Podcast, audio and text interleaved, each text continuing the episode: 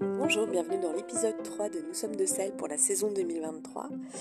Euh, aujourd'hui, je reçois Héloïse. Alors, Héloïse, vous allez voir, elle est très inspirante. Elle redonne la puissance féminine au travail. Alors, qu'est-ce que c'est la puissance féminine au travail? Eh bien, ça parle du cycle féminin, de euh, nos capacités à tel ou tel moment durant ce cycle qui dure 29 jours et demi. Euh, vous allez voir qu'Héloïse a réussi à allier euh, le management et euh, la puissance féminine. Je pense qu'il est un élément qu'on doit absolument tenir compte lorsque l'on embauche une personne et avec qui on va travailler, à savoir quels sont ces moments effectivement de créativité, d'introspection. C'est très intéressant. On a survolé le sujet, donc je vous invite vraiment à suivre le compte d'Héloïse. C'est une jeune femme très inspirante qui déjà euh, à son âge, a, fait beaucoup de choses très intéressantes. Je n'en dis pas plus, comme ça vous allez découvrir une partie de son panel euh, et son champ euh, d'action. J'ai adoré la rencontrer, c'était la deuxième fois. Et je dois dire que une fois de plus, j'ai appris des choses sur moi grâce à, à, Héloïse. Et je souhaite vraiment que cette puissance féminine se retrouve dans beaucoup d'entreprises. On parle également d'arrêt menstruel. Donc euh, voilà, je vous souhaite une belle écoute.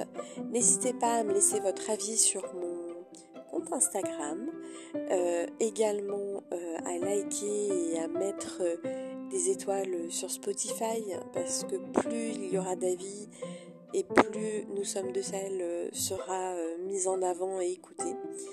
Je vous remercie également pour euh, tous vos gentils mots parce que j'en reçois encore toujours en coulisses et ça me fait du bien.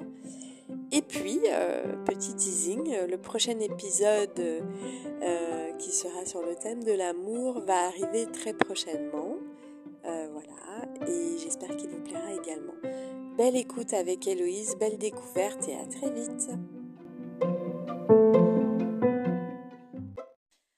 Bonjour, bienvenue pour euh, notre deuxième épisode de l'année de Nous sommes de sel. Et aujourd'hui, je reçois Héloïse. Donc Héloïse, bah, je, laisse je te laisse te présenter. Euh, Héloïse euh, d'un compte Instagram que je suis et c'est comme ça que je t'ai découverte. Bonjour Aurore, merci de me recevoir dans ton podcast et je suis ravie en tout cas. je suis donc Héloïse Bouillou, la fondatrice de Moonlicat et je lève le tabou des règles en entreprise pour mon bien-être menstruel. D'accord.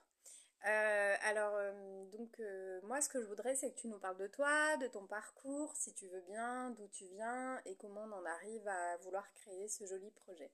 Mhm. j'ai fait un parcours assez éclectique. J'ai fait des études d'art, de communication, d'événementiel culturel artistique. Fait un peu tous les métiers de base, voilà, et pour finir par faire mon poste là en tant qu'officiellement formatrice en leadership et organisation au féminin. Et donc, c'est vraiment accompagner les femmes à s'organiser en fonction de leur cycle menstruel. D'accord.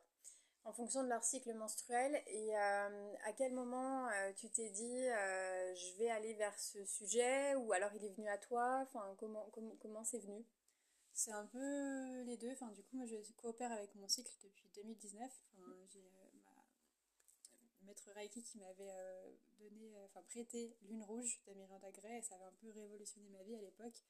Et donc depuis 2019, je coopère avec mon cycle et euh, je l'avais déjà mis dans mon ancien travail où j'étais responsable de cinq boutiques et que du coup, je vraiment coopérer avec mon cycle pour tenir sur le rythme qui était assez infernal.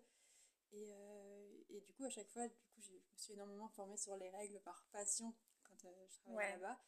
Et à chaque fois, j'étais devenue la conseillère règle de mes collègues et de mes copines et tout ça. Et quand j'ai quitté mon ancien emploi, je me suis dit, bah, pourquoi pas faire ça, en fait, puisque ça me plaît et que du coup, c'est. Voilà, donc du coup, je me suis formée beaucoup plus sur le sujet. D'accord. Donc en fait, euh, tu, as, tu es dans ton parcours professionnel, tu es devenu, euh, parce qu'on s'est déjà rencontrés, mhm. donc tu es devenu manager euh, de plusieurs boutiques. Euh, et en fait, à partir de là, tu t'es, parce que tu avais un rythme de fou, d'après ce que j'ai compris. Mhm. Est-ce que tu veux nous en parler? Comment ça se passait exactement? Et ce qui a fait que tu t'es intéressée aussi à ça? Euh, bah, j'étais alors en fait j'ai commencé même à coopérer avec mon cycle depuis 2019 donc à l'époque j'étais encore vendeuse et je suis devenue manager juste après le retour du Covid en mai 2020. Enfin, du coup, en juin 2020, je suis devenue responsable de toutes les boutiques de France et responsable des achats. Et j'ai un peu été propulsée du jour au lendemain. Et, jeune en plus J'avais 27 ans à l'époque et j'avais jamais été manager ou quoi que ce soit. Enfin, de vendeuse à manager, c'est assez challengeant. Et j'avais un rythme assez intense parce que du coup, on avait cinq boutiques à travers la France, donc Nantes, Paris, euh, Grenoble, Lyon et, euh, et Romans. Du coup, j'étais tout le temps, tout le temps en déplacement. Des fois, je partais deux mois et tout ça. Et donc, c'était Tu partais deux mois complets? Des fois, je partais deux mois complets, un mois à ah Nantes, 15 jours à Paris. Après, j'avais aussi en parallèle une formation sur euh, le féminin sacré et les sorcières et tout ça. Donc, c'est vrai que c'était assez intense. Ah ouais, j'imagine. mes, mm. mois et mes semaines. Et c'est vrai que du coup, j'ai appris à coopérer avec mon cycle. Et euh, je, par exemple, les, semaines où j'avais mes règles et tout ça, je restais tranquille à Lyon. Et du coup, euh, comme ça, c'était mon, assistante qui prenait le relais avec l'extérieur. Et moi, je restais dans mon intérieur. Toi, tu restais dans ton intérieur C'est ça, dans l'introspection, enfin dans les tâches plus, euh, on va dire, routinières et tableurs et tout ça. Ouais. Et, voilà. et du coup, ça m'a vraiment aidé à vraiment tenir le rythme. Des fois, je faisais 70 heures par semaine ou des fois des deux ah semaines non-stop, même entre les dimanches et lundi. Et du coup, voilà, donc ça m'a énormément aidé. Et, euh, je sais qu'à la fin euh, de mes trois derniers mois de travail, je ne pouvais plus suivre, euh, enfin, je pouvais plus coopérer avec mon cycle, parce que j'avais beaucoup, beaucoup trop de boulot, il y a eu plein d'imprévus. Et je pense que ça a grandement participé à mon burn-out, parce que du coup, j'ai quitté mon ancien poste en burn-out, et ça a grandement participé à mon burn-out, je pense, du coup, de ne plus pouvoir ralentir au moins une de semaine plus ralentir une semaine par mois, bah ouais, mhm. c'est normal. Et du coup, tu disais qu'en parallèle de, de, ton travail, tu suivais une formation. Est-ce que tu veux nous en parler? Mm. Et eh ben en fait, euh, bah, avant d'être propulsée, c'était euh, prévu que je sois depuis euh, février 2020. J'étais inscrite à cette formation du coup. Mm-hmm. c'était une école, ça s'appelle l'école des mystères, les éveilleuses du féminin. Et donc en fait, pendant neuf mois, on a étudié les sept archétypes du féminin. Et donc c'était vraiment des explorations et des connaissances un peu ancestrales et des sagesses un peu ancestrales un peu euh, chaman, un peu sorcière, un peu. Euh, un peu un mélange de tout ça, ouais. un peu mhm. holistique. Et en fait, c'était vraiment une version euh, de la vie et tout ça, version vraiment holistique avec des sagesses ancestrales. Et même s'il y avait plein de choses un peu perchées et tout ça, il y avait quand même aussi énormément de choses très terre à terre et très. qu'on peut, qu'on peut vraiment réappliquer dans, dans Qu'on peut réappliquer. Quand tu dis très terre à terre, est-ce que tu as un exemple comme ça qui te vient en tête? Mmh, Pas forcément, mais par exemple, mon mémoire de valider ma formation, en fait, je devais rédiger un mémoire. Et c'était justement nos expérimentations dans la vraie vie des archétypes, quand on expérimentait les archétypes. Hmm. Et mon mémoire, c'était sur euh, le management euh, en fonction des archétypes féminins.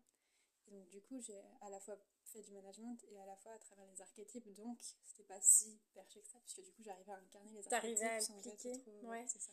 Quand tu parles des archétypes féminins, euh, moi ça me parle vite fait parce que mhm. j'en ai, entendu parler plein de fois, parce que voilà, j'ai fait des cercles de mhm. femmes, parce que j'ai des copines euh, sorcières, entre guillemets. Est-ce que tu peux euh, nous, nous, citer un exemple ou nous donner, je sais pas, enfin, si tu veux nous en parler un petit peu? Mhm.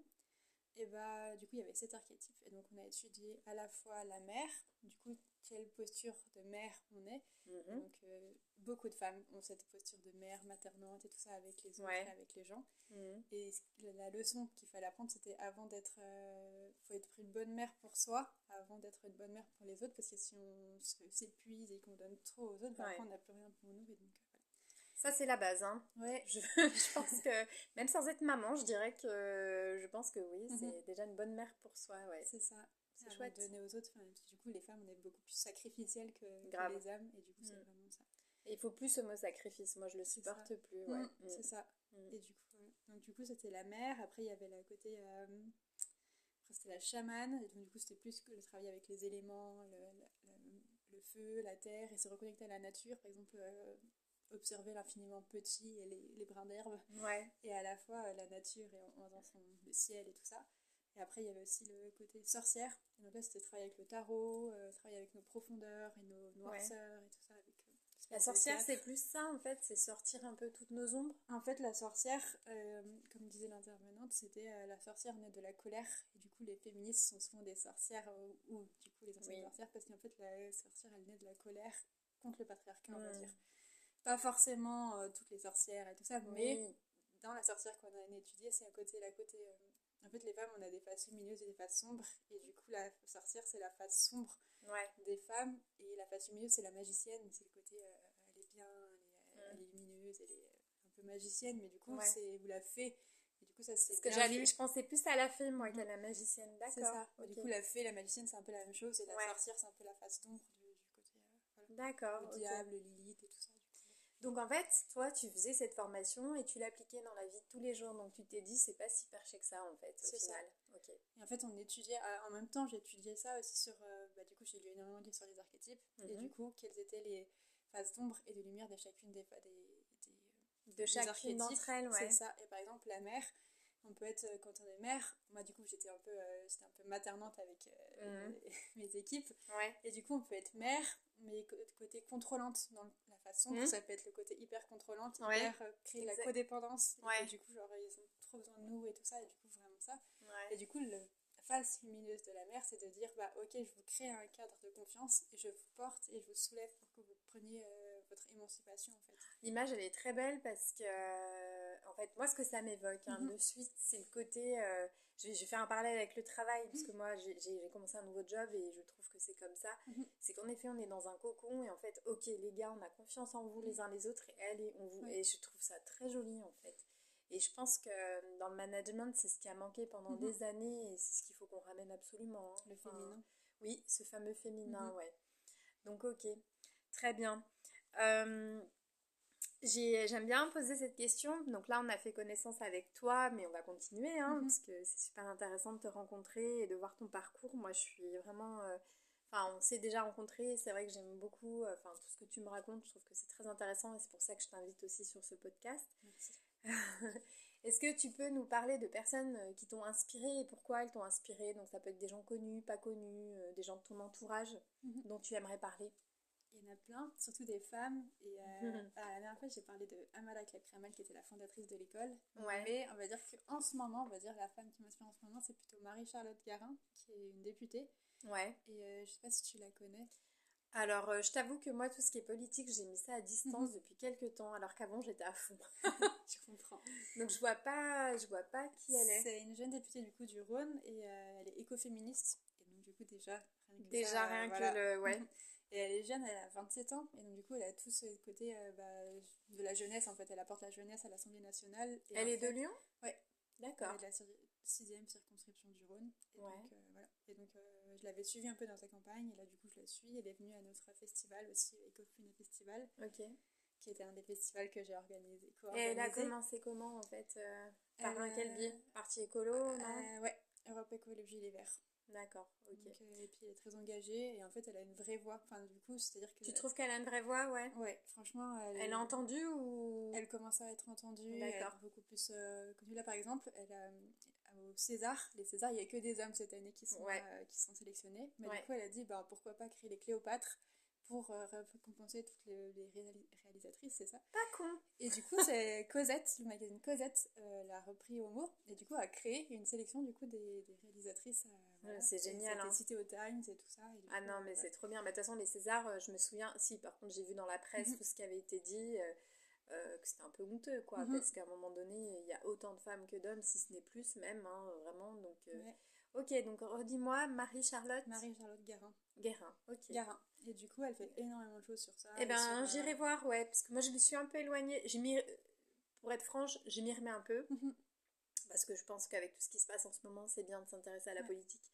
Mais oui, avant j'avais une période où je connaissais tout le monde, mais là mhm. j'avoue, je... donc ouais, j'irai voir, ça mhm. m'intéresse. Elle donne de l'espoir. Ouais, mais on entend régulièrement comme ça des députés. Euh, il y avait Aurore Berger aussi, je crois, qui avait mhm. aussi porté sa voix par rapport. Euh, euh, je crois que c'était à l'IVG, il me semble.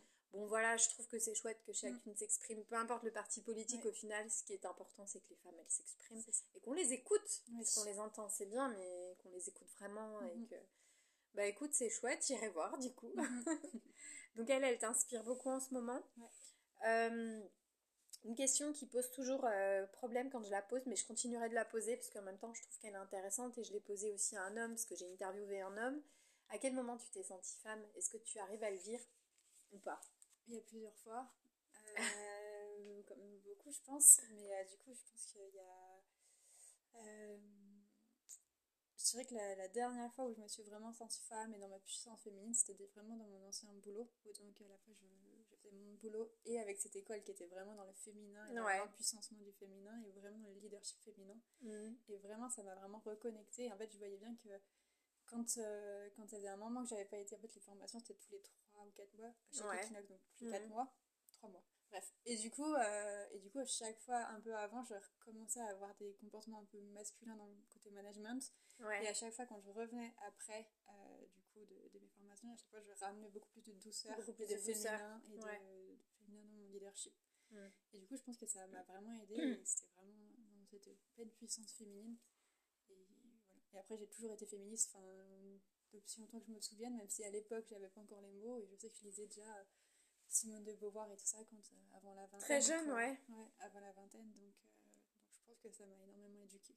Et j'avais une mère aussi, enfin j'étais élevée toute seule avec ma mère et du coup ça m'a énormément T'as été élevée ouais, toute seule par ta maman. Donc mhm. ouais, forcément j'imagine c'est inspirant de voir ce côté euh, se débrouiller seule, j'imagine. Côté lionne, ouais. Ouais. Mhm. Très bien. Et du coup, ben, comme tu parles de livres, euh, parce que je sais aussi que tu aimes bien lire, est-ce que, euh, lire, pardon, est-ce qu'il y a des, des, livres que tu voudrais nous conseiller, euh, ou un en particulier en ce moment Il y en a plein, mais du coup, je dirais celui qui a vraiment aidé et qui est génial, c'est La voix de la magicienne de Amala Clap-Kremel, qui est donc la fondatrice de l'école des éveilleuses. Et l'école des éveilleuses, rappelle-moi, elle est où? Alors là, avant c'était en France et là maintenant c'est en Belgique. Du coup, ils sont déménagés en Belgique, donc du coup c'est en Belgique. Toi, t'avais suivi les cours en France? Ouais. C'était où? C'était dans le sud, près de Cahors, euh, Millau et tout ah ça. Ah oui, dans le Lot en fait. Ouais, ok, d'accord. Mm. Et maintenant, elle est où? Elle est en Belgique Elle est en Belgique, euh, près de Bruxelles. Près de Bruxelles, ok. Mm-hmm. Bon, c'est cool, c'est bon à savoir. Mais je crois qu'elle voulait refaire une, euh, rouvrir une école en France parce que du coup, il y a beaucoup de succès et il y a énormément de listes d'attente. C'est chouette. Monde devrait faire une école. Enfin, en tout cas, toutes les femmes qui sont déjà éveillées à leur puissance féminine devraient faire cette école. ouais, toi, tu trouves que c'est euh, ça t'a ça, apporté vraiment quelque chose. Et le livre aussi, tu le conseilles Le livre, c'est vraiment. Alors, ça n'a rien à voir avec l'école, mais il est hyper intéressant dans, dans sa manière de fonctionner à soi et dans la manière de fonctionner aux, des autres. je sais que moi, je l'ai utilisé dans mon management et du coup, j'ai recruté les gens euh, d'après les, les, savoirs qu'il y avait dans ce livre. Et d'ailleurs, Amala m'a donné l'autorisation de travailler et d'exploiter ça dans le management euh, des formations sur le sujet aussi. Alors, bah, du coup, je vais te poser la question. Donc, tu recevais un CV et en fonction de ce que tu voyais, ça te permettait quoi? D'identifier euh, quelque chose en particulier ou c'est plus quand la personne était devant toi? C'était plus un entretien parce que les CV c'était vraiment, je disais en diagonale, c'était très d'accord. Les bases qu'il faut avoir en tant que vendeur, on va dire. Mhm. Après, c'était vraiment euh, un entretien où je leur posais des questions sur, euh, par exemple, quelles étaient leurs passions, quels étaient leurs engagements bénévoles et tout ça. Et en fait, ça permet de mieux connaître la personne, de savoir quels sont ses centres d'intérêt et quelles sont du coup ses facilités dans les. Voilà, parce que généralement quand on s'engage quelque part, c'est qu'on a des facilités. Déjà, on est passionné par le sujet, ou en tout cas très intéressé, et qu'on a des facilités pour faire ces choses-là. Et du coup, après, ça peut être réutilisé dans le, dans le commerce. Quoi. Je sais que quand on a discuté la dernière fois, c'est ce qu'on disait, ces fameuses euh, compétences un peu euh, transversales, en fait, tout ce qu'on peut euh, ramener à. Les soft skills et tout ça. Exactement. Quand j'ai fait le, le, bilan de compétences, comme beaucoup de femmes moi, je sais que quand je me suis arrêtée un an pour m'occuper de mes enfants, on se demande quelles compétences on peut calquer. Bah, mhm. en fait, une maman, c'est, sans, sans, être cliché, mais c'est hyper organisé. Tout est timé, tout est... Donc, en fait, on peut retrouver nos petites compétences et, mhm. les, et, les, mettre, euh, d'accord, à profit. Ok, donc toi, vraiment, je vois que ça... En fait, tu as toujours réussi à mettre en parallèle et ton professionnel et aussi cette passion que tu as euh, sur la, le féminin, euh, la puissance féminine. Mhm. Il n'y a pas longtemps, je lisais des critiques sur le féminin sacré, le masculin sacré. Euh, comme je te l'ai déjà dit, moi j'aime beaucoup le spirituel, mais quand c'est trop perché, j'avoue, j'ai un mhm. peu de mal. Moi je suis juste, euh, enfin voilà, je vais, je vais donner aussi mon avis, mais je suis intimement convaincue qu'on a les deux, qu'on a effectivement le yin et le yang. Euh, moi j'ai passé 40 ans et je trouve que le yang est prédominant. Mhm. Voilà. non, le, le, yang. yin c'est les féminins et le yang c'est le masculin. le yin est plus. Non, j'étais très yang avant, mhm. voilà, beaucoup dans l'action, beaucoup dans le je veux ça, je veux ça, je veux ça, je veux mm. ça. Et en fait, avec euh, beaucoup de recul, maintenant, je me rends compte que non, je suis dans le ligne, je suis beaucoup dans la douceur et même tout ce qui est travail ou autre, j'ai besoin et envie d'être dans un environnement beaucoup plus doux, mm. en fait. Mm. Plus structuré, plus doux, qui part pas dans tous les sens. Et, euh, Et en fait, moi, je trouve ça chouette qu'on ait les deux, qu'on ait ces deux polarités. Et, j'aime beaucoup quand je vois des hommes qui expriment aussi leur féminin, quoi, la sensibilité, etc. C'est même mieux. Ouais, moi, j'adore. Est-ce que tu as managé des hommes? Ouais. Et c'était plus compliqué? Ça dépend. En fait, à la fin, mon équipe était plus masculine que féminine, ah alors que pendant des années, c'était quasiment que des femmes. Ah du ouais? les vendeuses en prêt à porter généralement. Et à la fin, mon équipe était beaucoup plus masculine. Ouais. Euh, et, à part un qui m'a un peu posé problème au début, mais du coup, sinon, ça. ça s'est bien passé? Ouais. Ouais, c'est chouette. Parce que oui, en fait, euh, on n'a pas parlé de la boutique où tu étais. Tu as aussi une grosse. Euh, de comment un engagement euh, écolo en fait. Mhm. donc c'était des vêtements euh, rappelle-moi la marque. alors c'était mode éthique et 1083 donc c'était vêtements écologiques qui respectent du coup les humains les animaux et la planète mhm. donc c'est vraiment enfin quand j'ai fait un quand j'ai quitté mon ancien emploi en 2018 et je me suis dit enfin c'était un truc contre mes valeurs et je me suis dit non maintenant je trouve un travail dans un truc avec mes valeurs et j'ai trouvé ce poste en tant que fondeuse et finalement, je me suis épanouie là-bas et après, j'étais propulsée du coup responsable. C'est génial, hein euh, ouais. C'est un beau parcours. Hein. C'est ça. Bravo. Euh, Merci. Il y a aussi euh, une question que j'aime bien poser, c'est quel objet te symbolise en ce moment? Est-ce qu'il y a un objet en particulier? Je dirais que c'est mon sac à main. ouais. Du coup, mon sac à main, il est en forme de livre. Ouais. Avec la forme de livre, et c'est le livre Une chambre à soi de Virginia Woolf. Mhm. c'est mes amis qui m'ont offert ça pour mon anniversaire. Ils l'ont offert au hasard, du coup, que c'était mhm. Virginia Woolf. Je ne avais pas lu.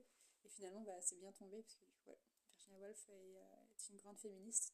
Donc, euh, ouais, c'est chouette. Hein Moi, je dis, il n'y a pas de hasard. Hein. Mhm. Tout à fait. Euh, par rapport à... comment? Par rapport à tout ce que tu fais, euh, il y a un festival aussi, j'aimerais que tu en parles parce que tu l'as co-organisé cette année, je crois, avec euh, Déborah du Cocon Solidaire. Déborah qui était venue euh, dans Nous sommes de Sel, que j'avais interviewé. Est-ce que tu veux nous en parler de ce festival aussi? Parce que bon, Héloïse fait plein de choses, je pense que vous l'avez compris. je suis une pile électrique, je ne peux pas faire qu'une seule chose, je m'ennuierais sinon. Non, mais c'est chouette. Euh, merci. Euh, du coup, l'Ecofina Festival, c'est un festival écoféministe qui parlait des règles l'année dernière. Donc, du coup, il a été co-organisé par Déborah donc, euh, du Cocon Solidaire et Léa Déturge de Pemlab, qui est une boutique de bien-être naturel à Paris. À Paris? Oui. D'accord. Alors pour l'instant, ils n'ont pas encore leur boutique, mais elles font plein de pop enfin de shop, euh, enfin des corners, là, ça, ouais, corner shop, euh, un peu partout pour euh, faire ça. Et, c'est comme ça que vous vous êtes rencontrés? On s'est rencontrés sur LinkedIn, parce que du coup on parle toutes les deux des règles. Ah, et donc du coup ah, LinkedIn est un fabuleux, fabuleux mise en lien quand tu parles d'un sujet aussi tabou. Et donc, voilà, et finalement, Déborah, je l'ai rencontrée dans, une, dans un événement associatif. Et donc, mhm. voilà, et ça a matché toutes les trois. Et on s'est dit, il faut qu'on organise un truc on s'est dit, mais ça serait trop bien un truc écoféministe et qui parle des règles. Et on s'est dit, bah, du coup, on a créé l'événement qu'on rêvait de voir. Ouais. Et du coup, ça a été génial. Et pour la première édition, qui a été genre euh, totalement bénévole, euh, sans financement, sans pub. Euh, il n'y avait pas de financement du tout? Non, zéro, zéro financement. Et, et d'ailleurs, tout c'était après, du coup, avoir reçu tout l'argent des, des, gens qui payaient le truc. C'était pour rembourser après, du coup, les, les intervenants. Quoi, mais en tout cas, les billets de train de certains intervenants, quoi. Mais du coup, euh, tout était bénévole, euh, voilà, de A à Z, quoi. Ok, c'était au mois de mai, je crois. C'était en octobre. Non, je sais pas pourquoi. Je le vois au mois de mai, moi. Donc c'était en octobre et il y aura une édition 2023. Là, on est en train de lancer la deuxième édition. Faut que je vienne. ça sera aussi dans l'automne, je pense. Du coup, ouais. Mm. Ok, donc en fait, tu fais tout ça. Et euh, à l'heure d'aujourd'hui, parce qu'on en avait parlé la dernière fois, euh, je sais que tu as réussi à mettre en place ce qu'on appelle euh, l'arrêt menstruel. Est-ce que tu peux nous en dire plus? Parce que ce sujet, je pense qu'il est très très visionnaire et, et, pour en parler régulièrement avec mes collègues, parce que mhm. nous, entre femmes, c'est absolument pas tabou. Enfin, même quand tu es un homme d'ailleurs, euh, de dire bah, Moi, je suis pas bien aujourd'hui, j'ai mes règles, j'ai mal au ventre, je suis fatiguée. Euh, ben, plein de fois, moi, ça m'est arrivé d'aller au travail et d'être vraiment douloureuse, mais tu vas quand même au travail, ou d'avoir des pertes très abondantes et de se sentir mal, mm. mais t'as pas le choix. Donc, euh, je pense que ça doit pas être tabou ce sujet. Et, comment t'en es arrivé à, évoquer euh, justement ce sujet? Et avec qui t'as déjà commencé à travailler, quelle entreprise? Euh, bah déjà, en tant que manager, je voyais déjà dans mes équipes euh, qui étaient euh, au début énormément féminines. alors, c'est pas pour ça que j'ai arrêté d'engager des filles après. Hein. Oui. Mais je suis Ah, elles sont chiantes, elles ont leurs règles. pas du tout. Mais du coup, je voyais déjà que certaines étaient absentes régulièrement ou que certaines étaient en PLS et que du coup, bah, quand moi j'étais en boutique avec elles, bah, du coup, je leur disais reste assis sur ta chaise et moi je prends le relais et tout ça. Mais donc déjà, j'ai déjà été sensibilisée sur ça. Après, j'ai fait plein de cercles de femmes, je suis très féministe, je suis très engagée là-dessus. J'étudie les règles et tout ça. Donc déjà, je suis déjà très sensibilisée sur ça. Ouais. Et après, du coup, ça fait à peu près un an que j'ai lancé euh, Moonlicat et que du coup, je fais de la veille sur LinkedIn et que, et que j'écoute et que je lis plein de choses sur le sujet. Et je voyais énormément. Alors, les entreprises sont assez contre, on va dire, et qui sont assez fermées sur ça, parce que voilà, ou les hommes, non, c'est discriminant hommes, alors que ce n'est pas discriminant puisque les hommes n'ont pas leurs règles. Bah Donc, bref, on va pas partir sur ce sujet. On peut faire peut-être un arrêt euh, anti-con. Bah pardon, c'est sorti tout seul. Non mais bon, c'est clair, ça peut pas être discriminant. bref, c'est ridicule. Mais, oui, on va pas, on va pas. Mais bon, j'ai quand même dit ce que j'avais envie de dire. mais du coup, après, ils me disent, non, mais pourquoi pas mettre un arrêt pour la prostate et tout, ce qu'il y a plein de femmes qui ont des problèmes de prostate. Je dis, pourquoi pas? Du coup, ça serait pour justement l'ouverture du dialogue on social. On serait sur une vraie équité. Exactement. C'est une bonne idée. Mais la prostate, je pense qu'il n'y a pas beaucoup d'hommes qui ont ça, alors que les, les, les bien-être menstruel, c'est genre la moitié de l'humanité pendant 40 ans. Quoi. Non, non. Donc, voilà. Mais c'est très drôle. Ça peut aller loin. Ouais. ouais. Et en plus, il y en a beaucoup hein, qui vont sortir ça. Bref. Et donc, euh, et donc voilà, et donc je suis en revanche, par contre, toutes les femmes salariées et tout ça, on en a plein. Alors soit ils écrivent en commentaire, soit elles venaient m'écrire en, en, privé, puisque du coup ça fait euh, assez, euh, voilà, surtout LinkedIn quand tu commentes, ça commande de partout.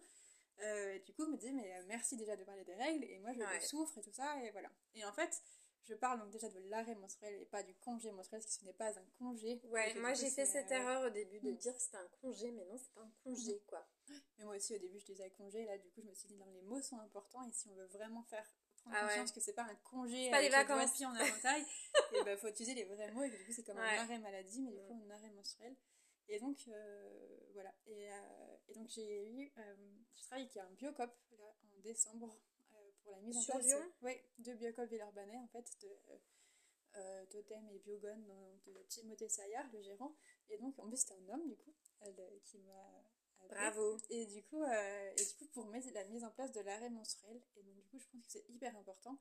Et il y en a plein qui disent oui, mais l'arrêt menstruel, bah, En fait, je pense que aussi, de parler de ça, c'est aussi de mettre en lumière que les femmes souffrent. Et déjà que c'est pas normal que les femmes souffrent. Bah non. Et d'essayer de trouver des solutions sans forcément aller jusqu'à mettre l'arrêt menstruel en place, mais de trouver des solutions et des sensibilités déjà sur l'impact et que les femmes souffrent et qu'elles aillent voir, qu'elles trouvent des solutions euh, autrement. Mm.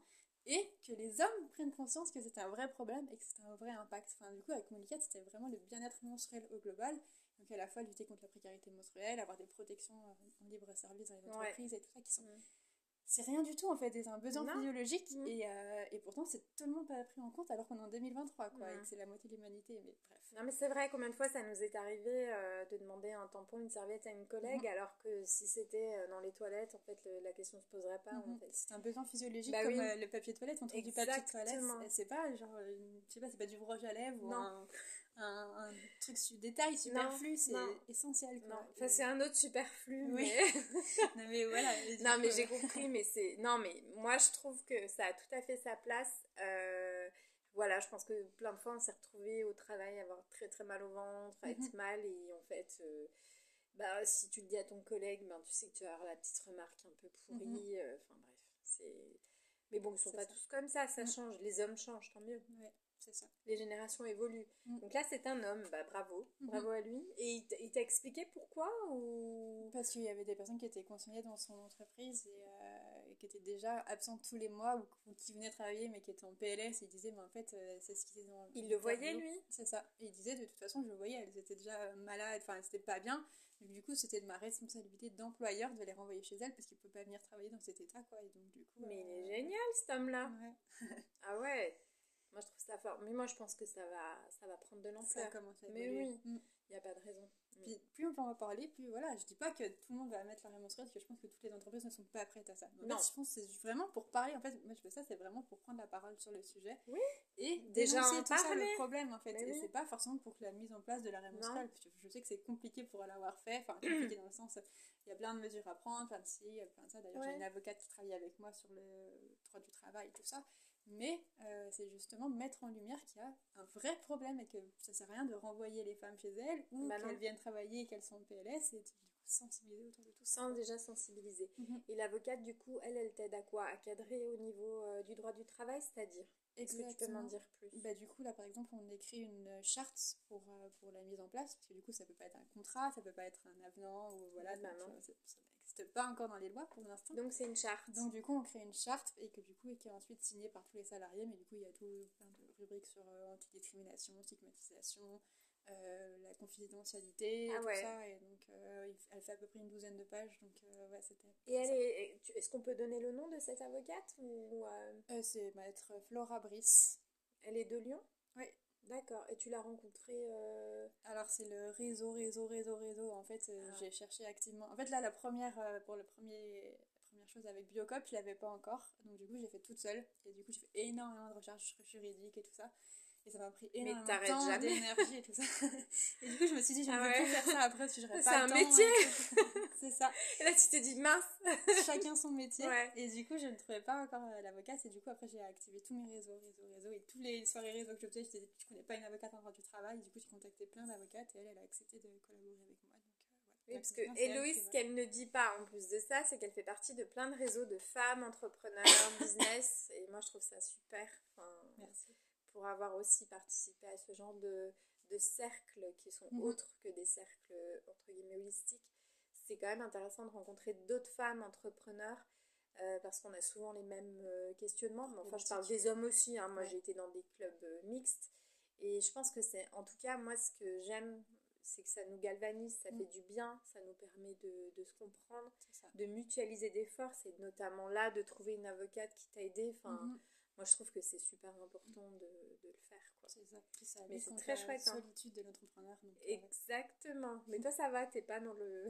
Non, non, bah, c'était ma peur d'être entrepreneur, c'était justement ça. Du coup, j'ai fait plein de collaborations avec tout le monde. Ah ouais. Oui, mais c'est bien. De toute façon, euh, seul, oui, on va plus vite, mais euh, ensemble, on va plus loin. Mais Mhm. ça, c'est une réalité. hein. Ouais. C'est pas une connerie. hein. Mhm. Donc euh, voilà. Est-ce que tu aurais une citation à nous donner qui t'inspire, qui te fait du bien, que tu veux partager Oui, j'ai repris ma petite carte de vœux où je l'avais marquée, parce que du coup, elle est un peu longue et que j'ai aucune mémoire. Euh, du coup, la phrase est donc de Simone Veil et c'est euh, ma revendication en tant que femme, c'est que ma différence soit prise en compte, que je ne sois pas contrainte de m'adapter au modèle masculin.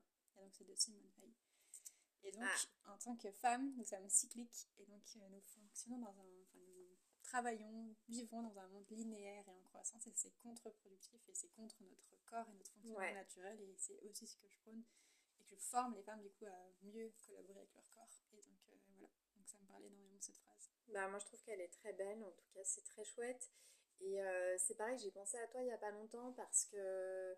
Alors, moi, c'est un cas particulier. Je suis sous hormonothérapie, donc euh, j'ai mes règles et je les ai pas. Donc, je connais plus très bien mes cycles. Donc, c'est très perturbant psychologiquement Mhm. parce que je me reconnais pas tout le temps. Ouais. Et je sais qu'on parle souvent du SPM, etc. Euh, moi, il y a des moments où ouais, je me prends pour. euh, je sais plus comment elle s'appelle, mais pour Uma Thurman dans Kill Bill, j'ai envie de dégommer tout le Mhm. monde, quoi. Et ça dure pas longtemps, ça Ouais. dure un ou deux jours. Mhm. Et j'ai envie de massacrer tout le monde. Et, euh, et ça, tu l'as, j'imagine, tu l'as étudié aussi. Et, euh, et dans les cas-là, je trouve que c'est difficile. Surtout quand on dit Ah, mais t'as tes règles. Mm. Ouais, j'ai mes règles, mais je trouve qu'il y a d'autres choses qui se jouent. Moi, c'est toujours des moments vraiment de bad mood. hein. Ouais. Vraiment, on a envie de, de tuer tout le monde, mais nous-mêmes, on n'est pas bien. Mm. En fait, on est dans un profond mal-être. Ouais. Et, euh, et c'est pour ça, je pense que c'est important de Mm. connaître ces cycles et puis de, de désacraliser tout ça. Moi, j'ai deux garçons et je sais que dès que j'ai mes règles, je leur dis, Ouais. je leur explique. Euh, à une époque, j'avais une gynéco qui m'avait dit, quand j'étais encore en couple, pour préserver mon couple, parce que je, je me prenais beaucoup la tête avec lui pendant les périodes de SPM, justement, elle me disait, mais mettez un drapeau rouge euh, sur votre frigo, quelque Mhm. chose pour signifier que là, en fait, Ouais. vous avez juste besoin qu'on vous laisse dans votre grotte, quoi. Mm. Parce que on parle tout le temps des hommes. euh, je, je suis pas contre les hommes. hein. Moi, je suis Mhm. pas quelqu'un d'aigri. J'aime beaucoup les hommes, mais on parle tout le temps des hommes qui ont besoin d'être dans leur grotte. Bah, nous aussi, en fait. Mhm. Mais on n'en parle jamais, je trouve. Enfin, ou très peu. Mm. Donc, euh, c'est bien que tu mettes la lumière sur ça aussi.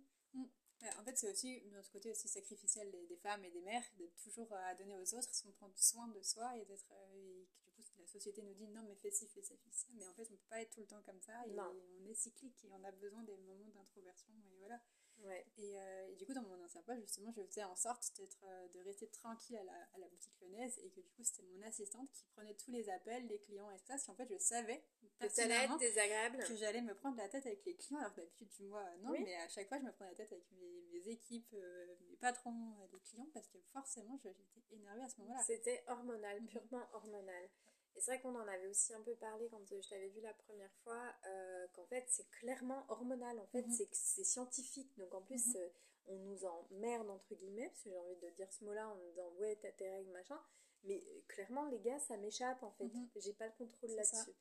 Et moi, j'ai une autre question qui me vient là en parlant avec toi. je sais pas si tu vas avoir la réponse, mais parce que, en fait, moi, je sais que quand j'ai mes règles, que j'ai besoin de cette intériorité, euh, par exemple, il n'y a pas longtemps, j'ai appris que le lundi, moi, c'est un jour où je suis pas à fond. Mhm. C'est le jour de la lune. Mhm.